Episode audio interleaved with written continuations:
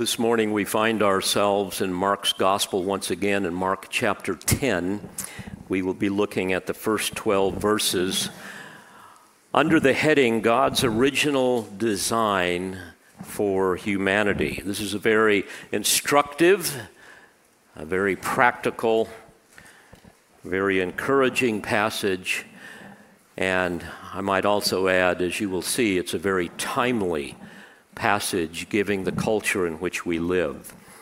Let me read the passage to you. Mark chapter 10, beginning in verse 1. Getting up, he went from there to the region of Judea and beyond the Jordan. Crowds gathered around him again, and according to his custom, he once more began to teach them. Some Pharisees came up to Jesus, testing him and began to question him whether it was lawful for a man to divorce a wife. And he answered and said to them, What did Moses command you? They said, Moses permitted a man to write a certificate of divorce and send her away. But Jesus said to them, Because of your hardness of heart, he wrote you this commandment. But from the beginning of creation, God made them male and female. For this reason, a man shall leave his father and mother, and the two shall become one flesh. So they are no longer two, but one flesh. What therefore God has joined together, let no man separate. In the house, the disciples began questioning him about this again.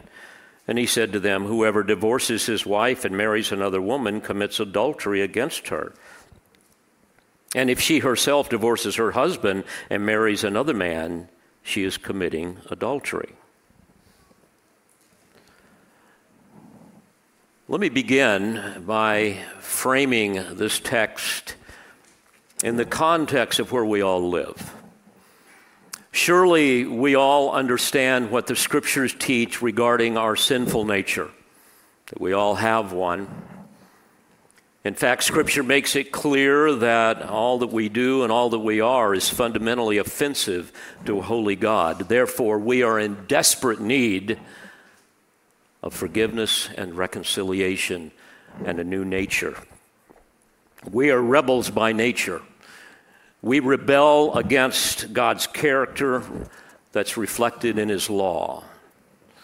Even as believers, we struggle with this.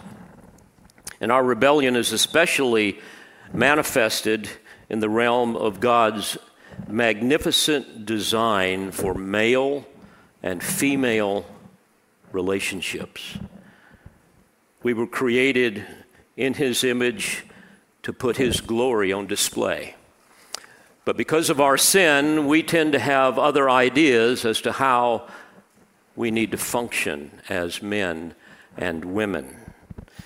For example, God's design for marriage is that it be an institution that illustrates and reflects the relationship God has with his people.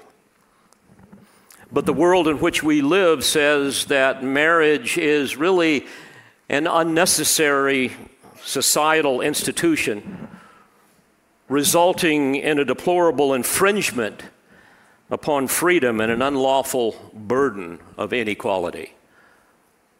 So we need to get, away, get rid of marriage. God says that sexual intercourse is to be restricted within the bounds of the marriage covenant, but our culture says no, sexual intercourse is fine anytime, anywhere, with anyone. In fact, unlimited sexual activity is now considered and entitlement. This, by the way, is what fuels the abortion debate. God says that marriage is to be permanent for life, but our culture says, no, no, no, no. You can divorce for any reason. God says marriage is to be between one man and one woman. But our culture says, no, no. It can include many partners, even same sex partners. God says that marriage is God's design for procreation, But our culture says no, marriage is no longer the only socially acceptable outlet for sexual activity or for the rearing of children. In fact, women and men are entitled to have as many children as they want and in any context. Worse yet, our culture would say that there's more than one gender, that there are multiple genders that have nothing to do with biology, but have everything to do with one's subjective identification and their social background and environment. And of course, as a result of all of this, we see the systematic destruction of the family, the bedrock of society.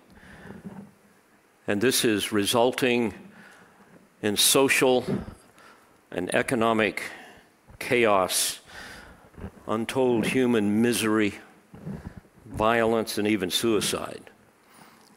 In fact, the testimonies of young adults who have undergone puberty blockers and hormone replacement and, and chemical and surgical castration are absolutely heart wrenching. Thinking that somehow they can transition to the opposite sex. These people are filled with physical and emotional pain. Many of them now are, are furious at those that allowed this to happen you're seeing more and more lawsuits. And I might say, as a pastor, I'm very concerned for each of you within the sphere of my influence. Some of you may be struggling with these issues, some of you young people. In fact, I know that some of you are, because I've heard about it. Some of you are confused, you're deceived, some of you are burdened and I trust that the passage that we look at here this morning and the application of it will bring clarity as well as conviction and encouragement. Because, dear friends, when we do things God way, God's way, there is enormous blessing. Repeatedly in Scripture, we read the phrase, do not be deceived. And the amazing thing about self deception is that we don't see that we're being deceived, right? But Satan deceives people by distorting his word, especially concerning God's plan and purpose for humanity. So the passage before us will give us great insight into God's plan, his design, his purpose for marriage as well as for human sexuality. And my goal is to help you understand this because I want you to enjoy the fullness of God's goodness and grace in your life. Now, the context here in Mark chapter 10, verses 1 through 12, and the parallel passage that we will see in Matthew 19. The Pharisees are laying a trap for Jesus, as they did quite often. They're trying to discredit him in the eyes of the public because they hated him with an utmost hatred. And it's fascinating as we read Jesus' response to them that there is a response that absolutely transcends issues merely pertaining to divorce and remarriage, which frankly requires a much broader study of Scripture that speak to those issues, but he goes beyond just a narrow focus of whether divorce and remarriage are lawful. Instead, he focuses, focuses on God's will for humanity in his creation. That's why we, we read, for example, in verse 6, but from the beginning of creation. I mean, he goes all the way back to the very beginning. From the beginning of creation, God made them male and female. And as we will see, what God is doing is pointing them to the one flesh, covenantal, pre fall union between Adam and Eve. A God ordained union between one man and one woman. a marital union that was utterly bereft of sin and functioned perfectly as God had designed it until the fall. The implications of Jesus' answer reaches far beyond just a narrow focus of marriage, but reaches into the very heart of God's will for every image bearer that He has created. It even helps us understand the male and female gender is binary. It is not non binary and fluid as our culture would have us believe, as the transgender activists argue. There is a God designed biological basis for sex and for gender. One's maleness and one's femaleness is not a socially constructed, self determined reality. It's not at all what we see in Scripture. God never made a female man or a male woman. From the beginning of, God, of creation, God made them male and female. Indeed, the male female binary is something God affirms as being very good, as he did with all of his creation. So Jesus' answer has enormous implications, even beyond the issues of marriage and divorce, but also pertaining to God's design for human sexuality and gender.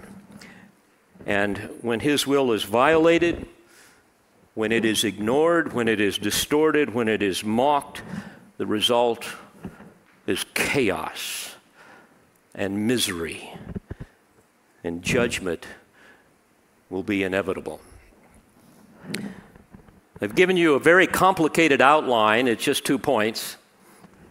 We're going to see the baited question number one and the beautiful answer number two. Very, very simple. So let's look at the text. Now, let me remind you that Jesus' ministry in Galilee is now over. He, along with his disciples, are headed for Judea. And so we read in verse 1 Getting up, he went from there to the region of Judea and beyond the Jordan. Crowds gathered around him again, and according to his custom, he once more began to teach them. Now, it was in the context of this crowd that the Pharisees come along trying to trick him. And so we come first to the baited question. Notice verse 2. Some Pharisees came up to Jesus, testing him, and began to question him whether it was lawful for a man to divorce a wife. Now, the Pharisees knew full well God's position on divorce. For example, in Malachi chapter 2 in the Old Testament, verse 16, we read, For I hate divorce, says the Lord, the God of Israel. And by the way, we should hate it as well. Moreover, the Pharisees were aware of Jesus' previous rebuke concerning this whole idea of divorce for any reason, which they held to, a position that the Pharisees were ultimately pushing because they knew what was recorded in Matthew 5, verse 31. It was said, Whoever sends his wife away, let him give her a certificate of divorce. But I say to you that everyone who divorces his wife, except for the reason of unchastity, makes her commit adultery, and whoever marries a divorced woman commits adultery. Now, more on the cultural context of that statement in a moment. So, their line of questioning was to ensnare and embarrass Jesus. They knew that he would have to answer in one of two ways, which would be at odds with the two prominent rabbis of that day and their disciples. They also knew that perhaps his views would even compete with what Moses had to say. And so they bait him now to contradict the Old Testament. Also, you want to bear in mind that Jesus is now in the region of Perea. That's the land of Herod Antipas. Remember, he was the one that had John the Baptist beheaded because he confronted Herod about his unlawful marriage with his brother Philip's wife, Herodias. So they knew that they had a question here that could get Jesus in a lot of hot water. Now, the text in question that the Pharisees were thinking of is found in Deuteronomy 24. Let me just read verse 1. When a man takes a wife and marries her, and it happens that she finds no favor in his eyes because he has found some indecency in her, and he writes her a certificate of divorce, of divorce and puts it in her hand and sends her out from his house. Now, the key phrase here is some indecency. What does that mean in the Hebrew? Well, it can mean something polluted, it can mean something shameful or indecent. In fact, if you study the Hebrew lexicons, you will see a wide, a wide range of definitions. The exact meaning is a bit elusive. We see the phrase used, for example, in the pure, purity ordinances, where it refers to some kind of inappropriate sexual behavior. Um, the term urwa uh, is commonly depicted uh, as nakedness or genitals, particularly of a woman. For example, in Lamentations 1 and verse 8, Jerusalem is personified as an unclean woman who has exposed her nakedness, and there we see the Hebrew phrase. Now, here's what was going on. One school of thought was presented by Rabbi Shammai and his followers, and they believed that you translate the phrase some indecency as unchastity or adultery. Very narrow. But Rabbi Hillel, and his disciples had a much broader understanding, and that was anchored in the statement that she finds no favor in his eyes. And so they believed that the phrase referred to something the husband found offensive or distasteful in his wife, even beyond adultery. So as a result, they had a philosophy that basically said you can divorce for any reason at all.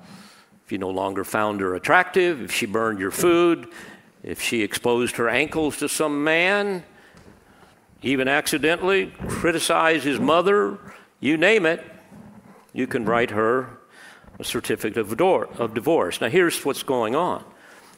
If Jesus took the narrow interpretation, that it means only for unchastity and adultery.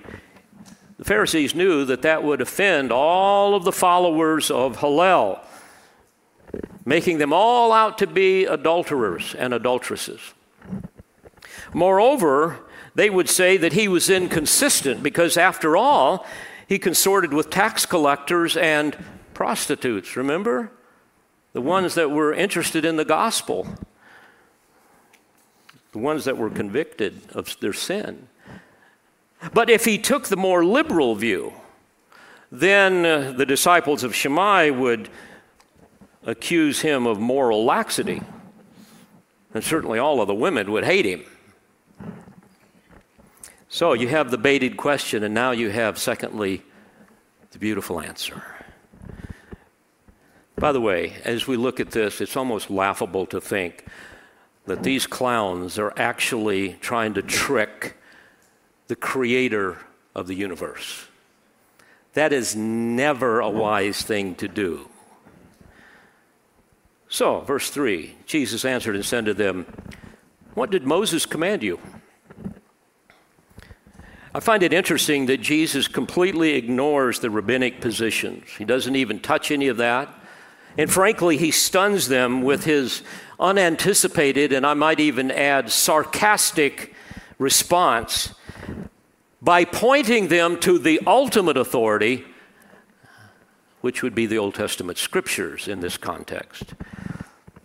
Matthew gives us a little further insight into what happened. Matthew chapter 19, beginning in verse 3. Some Pharisees came to Jesus, testing him and asking, is it lawful for a man to divorce his wife for any reason at all? And he answered and said, Have you not read that he who created them from the beginning made them male and female? By the way, in the Hebrew, it's in the emphatic position, emphasizing one man and one female. Verse 5 And he said, For this reason, a man shall leave his father and mother and be joined to his wife. Joined could even be translated glued or cemented or bonded to his wife. And the two shall become one flesh. So they are no longer two, but one flesh. What therefore God has joined together, let no man separate.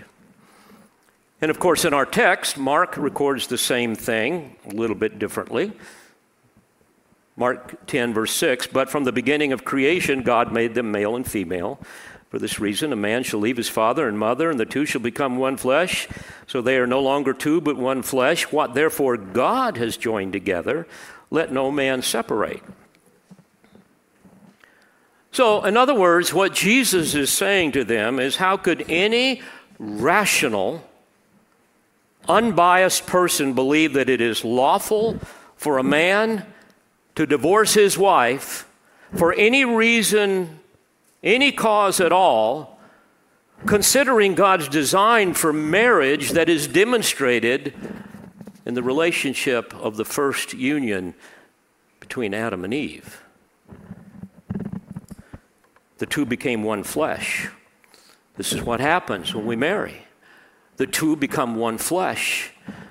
There is an indissoluble union that occurs before Almighty God, an indissoluble oneness where a man and a woman are joined together in a permanent union by God Himself, with children being the perfect expression of, of, the, of this supernatural symbiosis.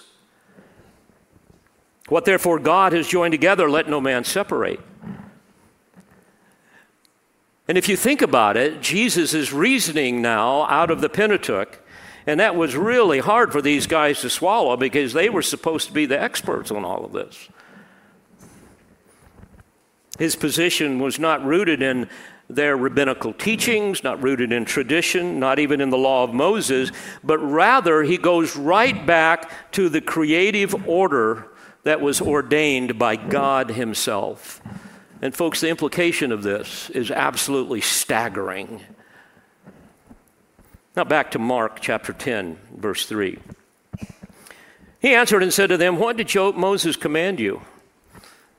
They said, Moses permitted a man to write a certificate of divorce and to send her away, which, by the way, is only a little smidgen of what's really in that whole passage.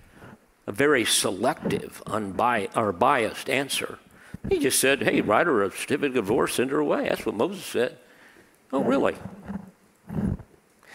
If we examine what Moses said in Deuteronomy 1 through verse 4, we see that it is a passage that emphasizes how an illegitimate divorce, where a husband puts his wife out for whatever reason, and she marries another, that breeds adultery. But it does, does not command or commend or condone divorce.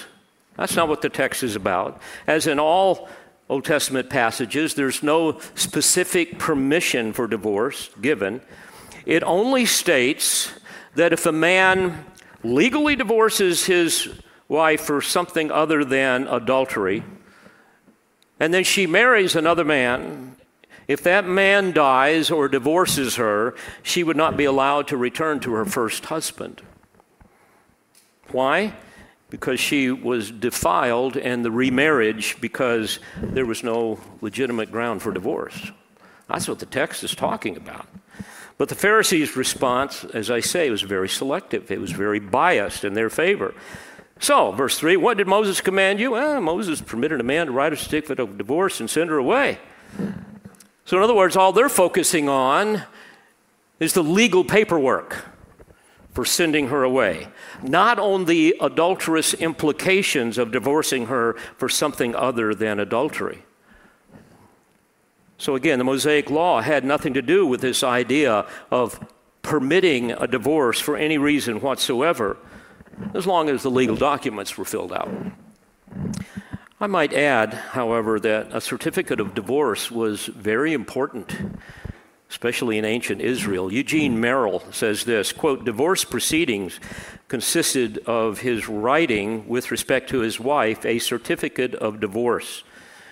In Hebrew, literally, a writing of cutting off placing it in her hand as a public symbolic witness to the dissolution of the relationship, and sending her, quote, from his house.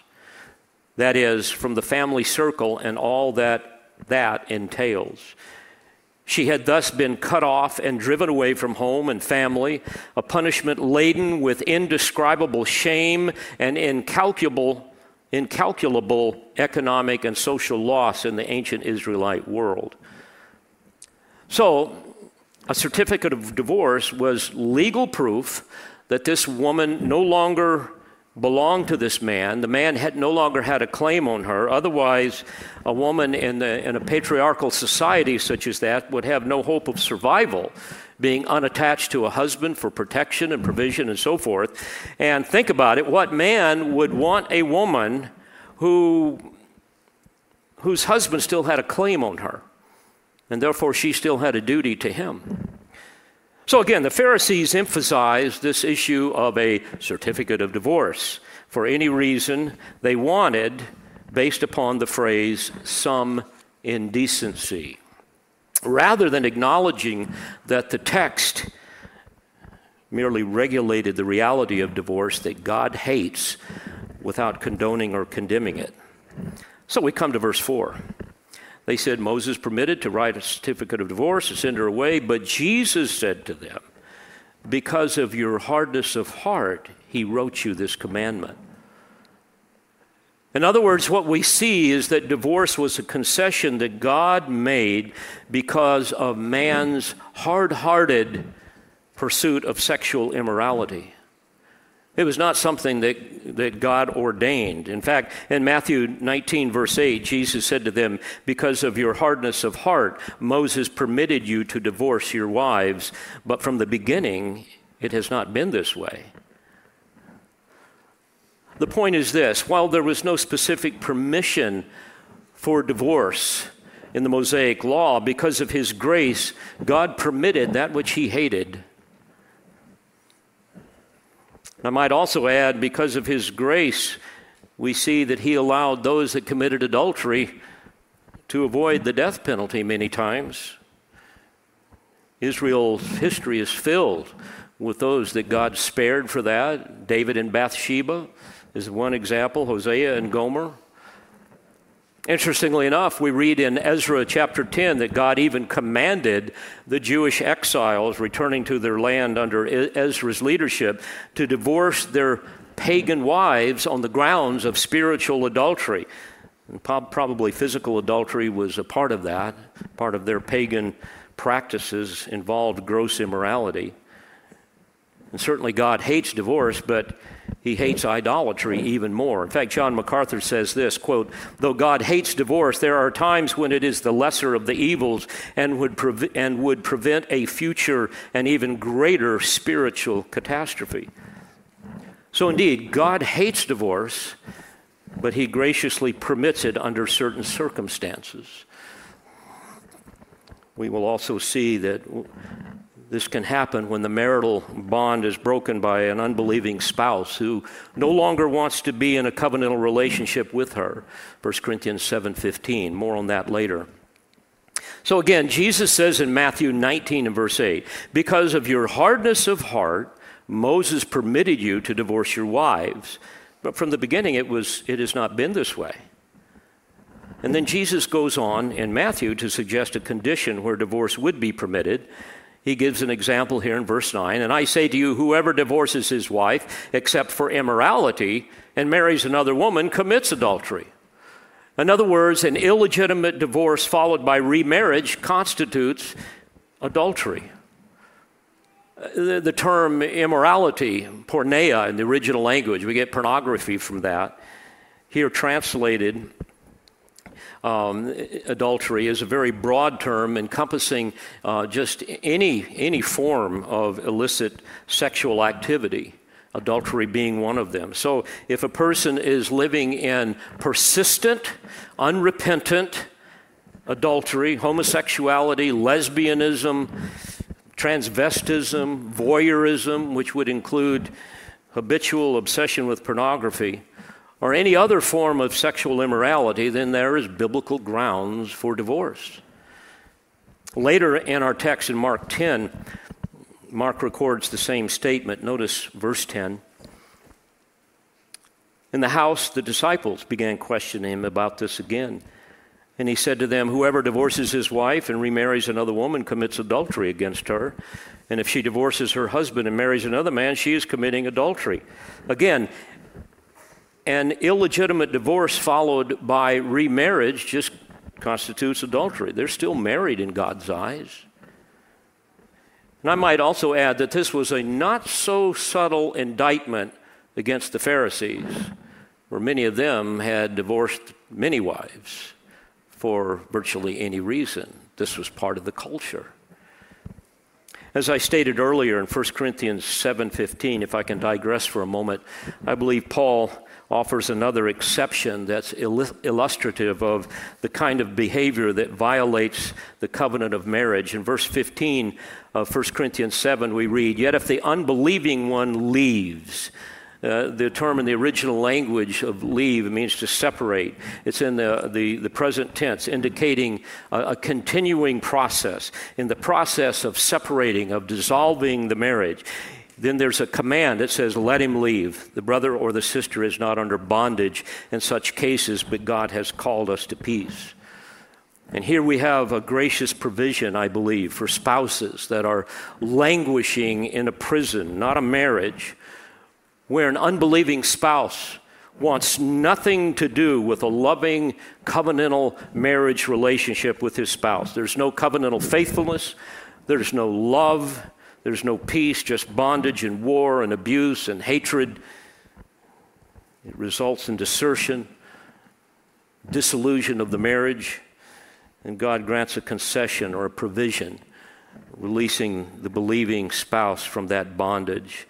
They are not forced to stay, rather, the command is to let him go or let her go. God has called us to peace.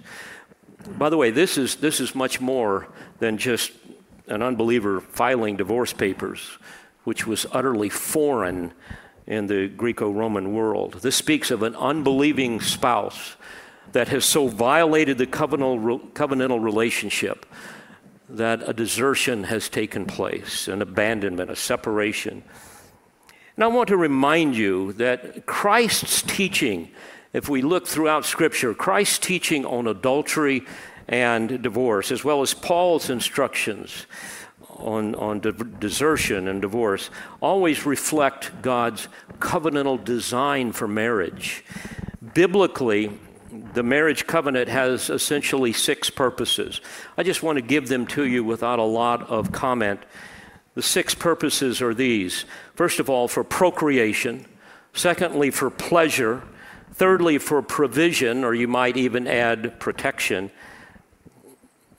Fourthly, partnership, which is both physical and spiritual, that should result in the mutual edification of a husband and wife pursuing the will of the Lord. And then, uh, number five, purity, in that it protects against fornication and adultery. And finally, it's a picture, a picture of Christ's sacrificial covenantal love for his bridal church. The covenant of marriage is designed to accomplish these purposes. And I would humbly ask you, to those of you that are married, maybe even those of you that are thinking about getting married, are these prominent in your thinking? Are these dominant in your heart?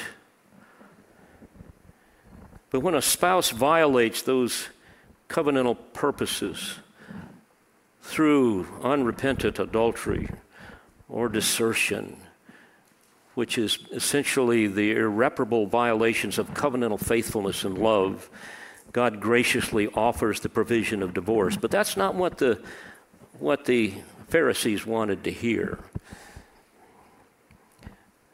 For these reasons, God is merciful. I might also add as a footnote whenever there are biblical grounds for divorce, in other words, whenever a legitimate divorce is permitted, I believe remarriage is assumed. Not everyone agrees with that. Just a couple of points to that end. Romans 7, verse 3 permission is given for a widow or a widower to remarry because they are no longer, quote, joined or bound to their deceased partner. And by implication, the same is true in 1 Corinthians 7:15. The innocent spouse is no longer bound, no longer under the bondage of that marital union. 1 Timothy 5, we see Paul addressing widows those that have suffered loss or, quote, left alone. And that term includes younger women who have lost their husbands, which would include losing their husbands through death, through desertion, through divorce, through imprisonment.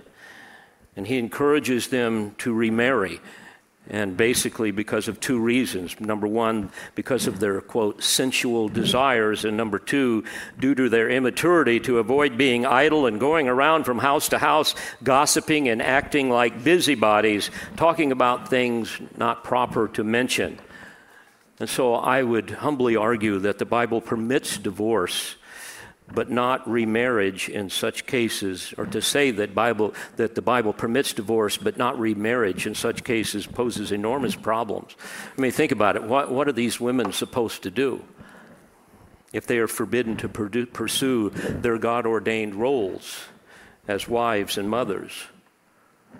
Are they to assume that they all have the gift of celibacy? Obviously not. Paul tells these young women to remarry rather than become eligible for church benevolence. I mean, how could the church possibly care for all of these people? So, again, whenever there are biblical grounds for divorce, there, whenever there is a legitimate divorce, when that's permitted, remarriage is assumed. Now, let's go back to Mark 10. Some further insights. Beginning in verse 6. But from the beginning of creation, God made them male and female.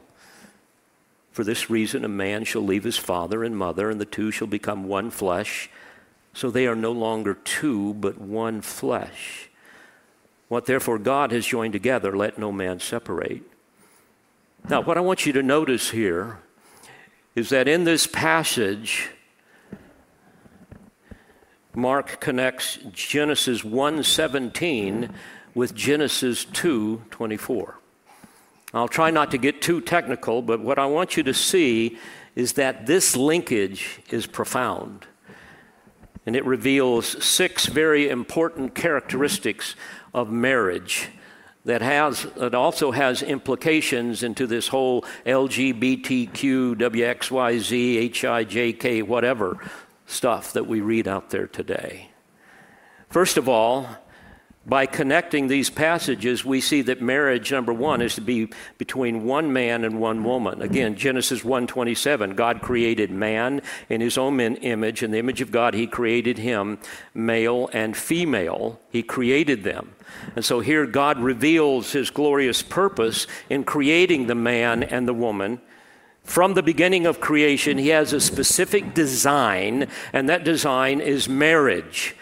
And then in Genesis 2:24, we have the paradigm for this reason, a man shall leave his father and his mother and be joined to his wife, and they shall become one flesh.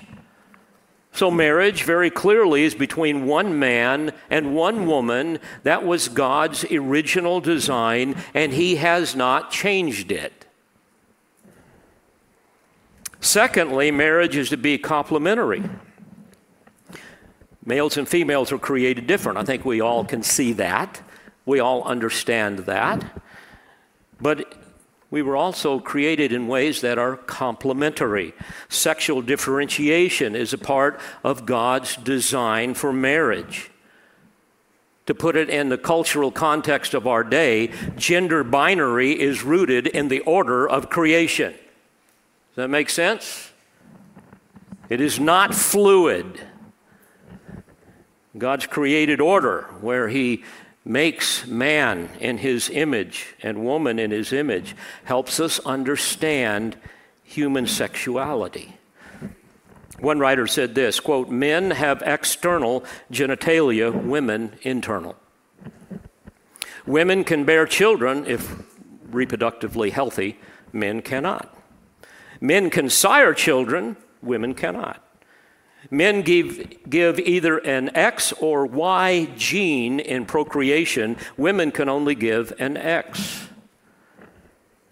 The way we are designed, which is by God's design, should inform our purpose and function.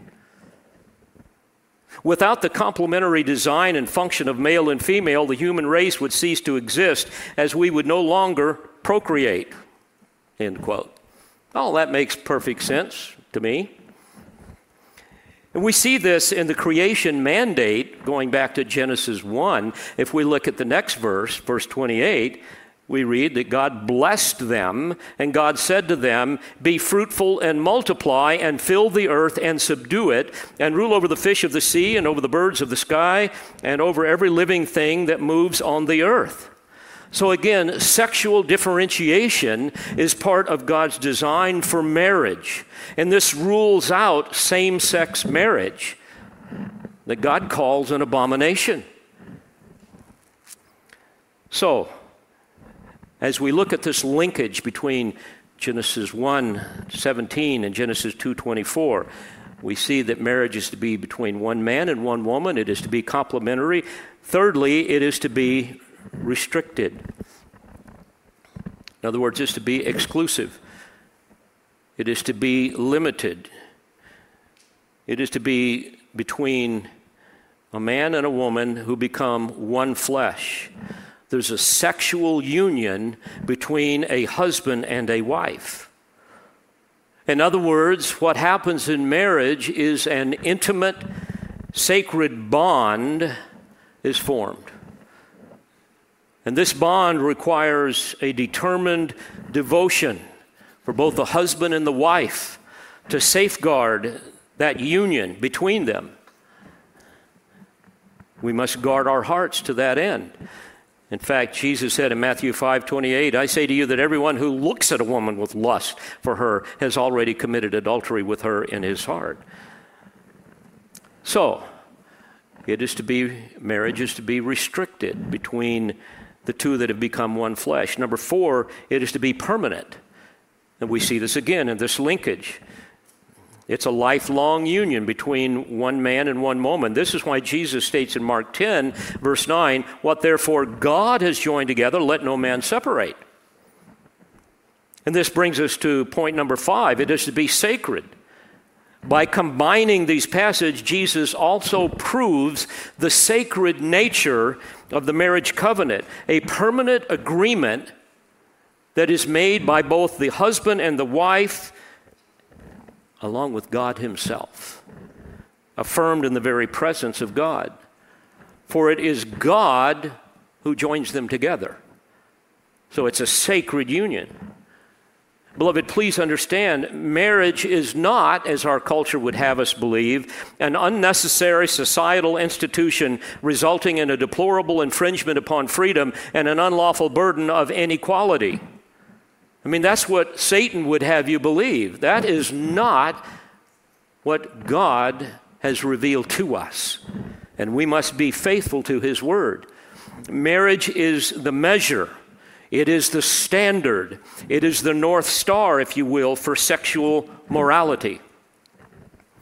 Marriage is to be a, a heterosexual union, monogamous, lifelong union. It is the foundation of the family. And the family is the pillar of, upon which society is built and maintained. And when all of that crumbles, you have what you see today in our culture and it's going to get worse. And finally, number six, marriage is illustrative, meaning marriage pictures Christ's sacrificial love for his church. This is such a beautiful thing. In Ephesians 5, verse 25, we read, Husbands, love your wives, just as Christ also loved the church and gave himself up for her. And verse 28, we read, So husbands ought also to love their own wives as their own bodies. He who loves his own wife loves himself, for no one ever hated his own flesh, but nourishes and cherishes it, just as Christ also does the church, because we are members of his body. For this reason, a man shall leave his father and mother and shall be joined to his wife, and the two shall become one flesh. This mystery is great, but I am speaking with reference to Christ and the church.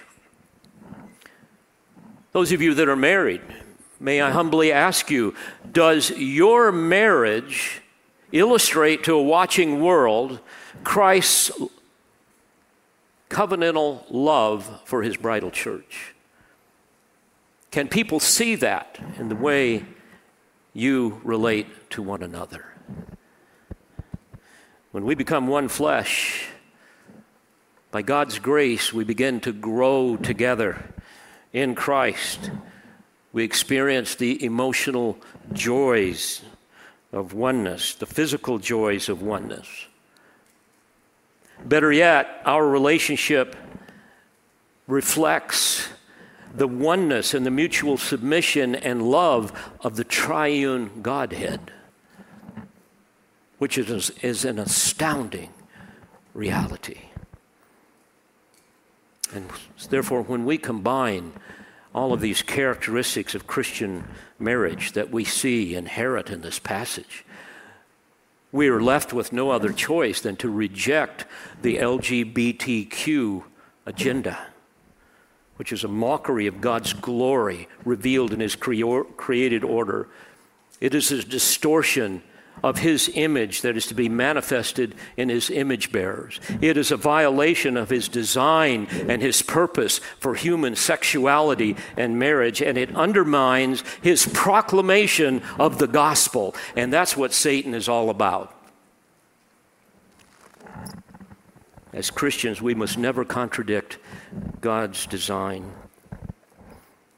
I'm reminded of what Paul said to Timothy in 1 Timothy 1 in verse 8. But we know that the law is good if one uses it lawfully, realizing the fact that the law is not made for a righteous person, but for those who are lawless and rebellious, for the ungodly and sinners, for the unholy and profane, for those who kill their fathers or mothers, for murderers and immoral men, and homosexuals, and kidnappers, and liars, and perjurers, and whatever else is contrary to sound teaching according to the glorious gospel of the blessed God with which I have been entrusted. So, again, friends, this is why we must totally reject homosexuality same sex marriage. All of those things are a distortion of God's original design and purpose in creation. In fact, as we look at it, marriage provides the perfect context for godly masculinity and femininity to be manifested.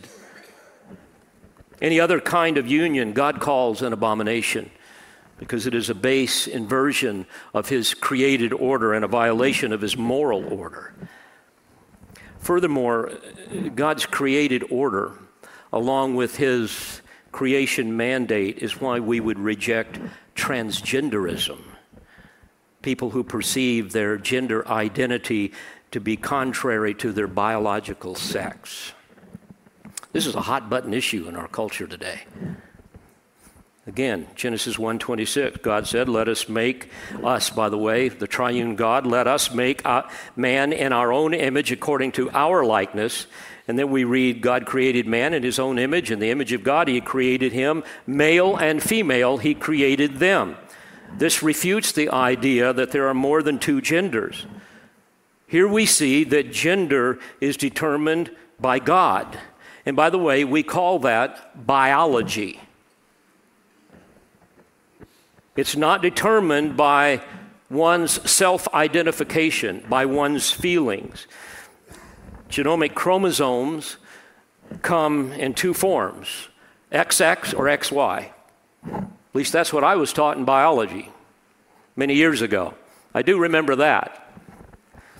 God is therefore the one who determines a person's sex or gender. And God's crea- created order inextricably connects biological sex with gender identity which are necessary for men and women to fulfill their God given roles. And when you disregard these realities, the result is insanity.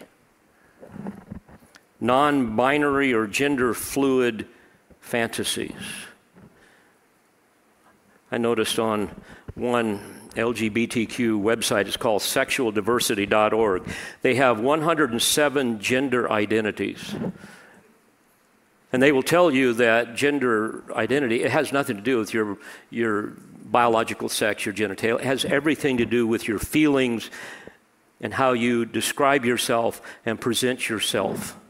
And of course, if you read the names of these things, it's, it's, just, it's just bizarre.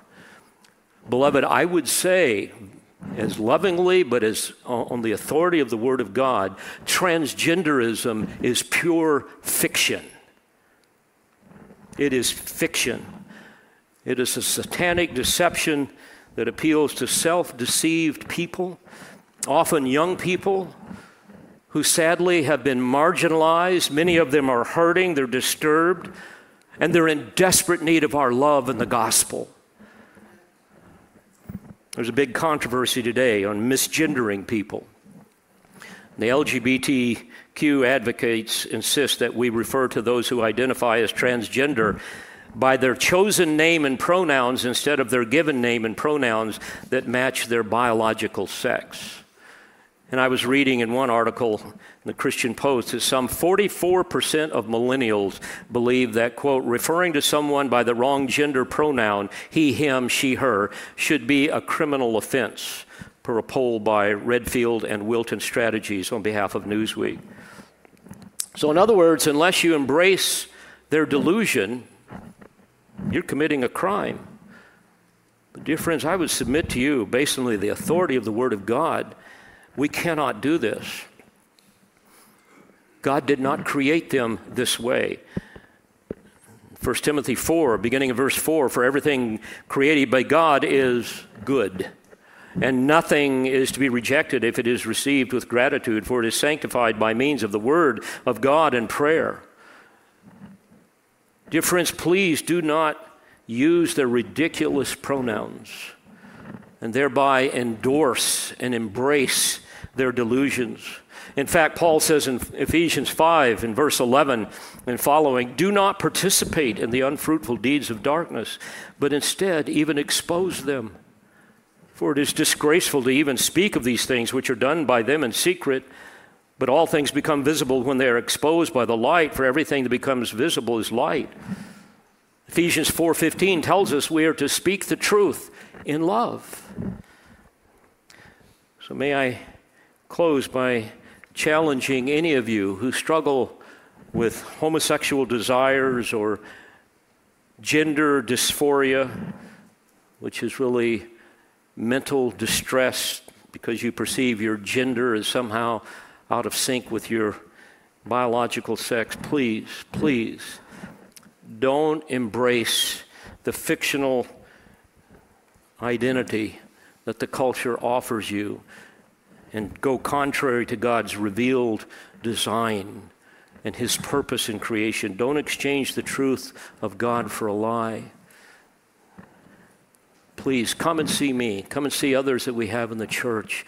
We will help you. We will bring you to Christ, and there you will find true identity, true joy, and true blessing. And if you're struggling with marital issues, with marriage, divorce, family issues, please come talk with us. I would plead with you, if you're struggling with these things, get on your knees with your spouse before God, hold hands, and pour out your heart to Him in prayer and beg Him for help, and He will answer. Moreover, search the scriptures and see how God addresses your unique situation and then humble yourself to what God has said and watch what he will do. And if you're confused on that, come see me, come see the other elders, come see other people we have in the church. The answers are in Christ and in his word, not in the lies of the devil. And may we all celebrate the fact that God has made us in his image, male and female, to fulfill his glorious purposes. And I just want to close with a profound word of encouragement that comes out of Revelation 19, verses 6 through 9. This speaks of a future day when Christ's marriage to his bridal church, which we were a part of, will be consummated at the marriage supper of the Lamb, and we will enjoy him forever. And here's what the Spirit of God has revealed. Then I heard something like the voice of a great multitude, and like the sound of many waters, and like the sound of mighty peals of thunder, saying, Hallelujah! For the Lord our God, the Almighty, reigns. Let us rejoice and be glad and give the glory to him, for the marriage of the Lamb has come, and his bride has made herself ready. It was given to her to clothe herself in fine linen, bright and clean, for the fine linen is the righteous acts of the saints. Then he said to me, Write, blessed are those who are invited to the marriage supper of the Lamb. And he said to me, These are true words of God. Let's pray together. Father, we are so thankful for every expression of your grace for the clarity of your word on these issues that are so relevant to each of us. Thank you for your faithfulness, your love, your compassion. And I pray that you will bless us all to the praise of your glory, that we might enjoy the fullness of all that is ours in Christ Jesus. And for those that are struggling, those that are confused, I pray that you will bring clarity, that you will bring conviction as well as comfort. So we commit all of this to you in Jesus' name and for his sake. Amen. We pray you've been edified by this presentation. You've been listening to the teaching ministry of Calvary Bible Church in Jolton, Tennessee. For more information on Calvary Bible Church or for more audio, please visit our website at cbctn.org.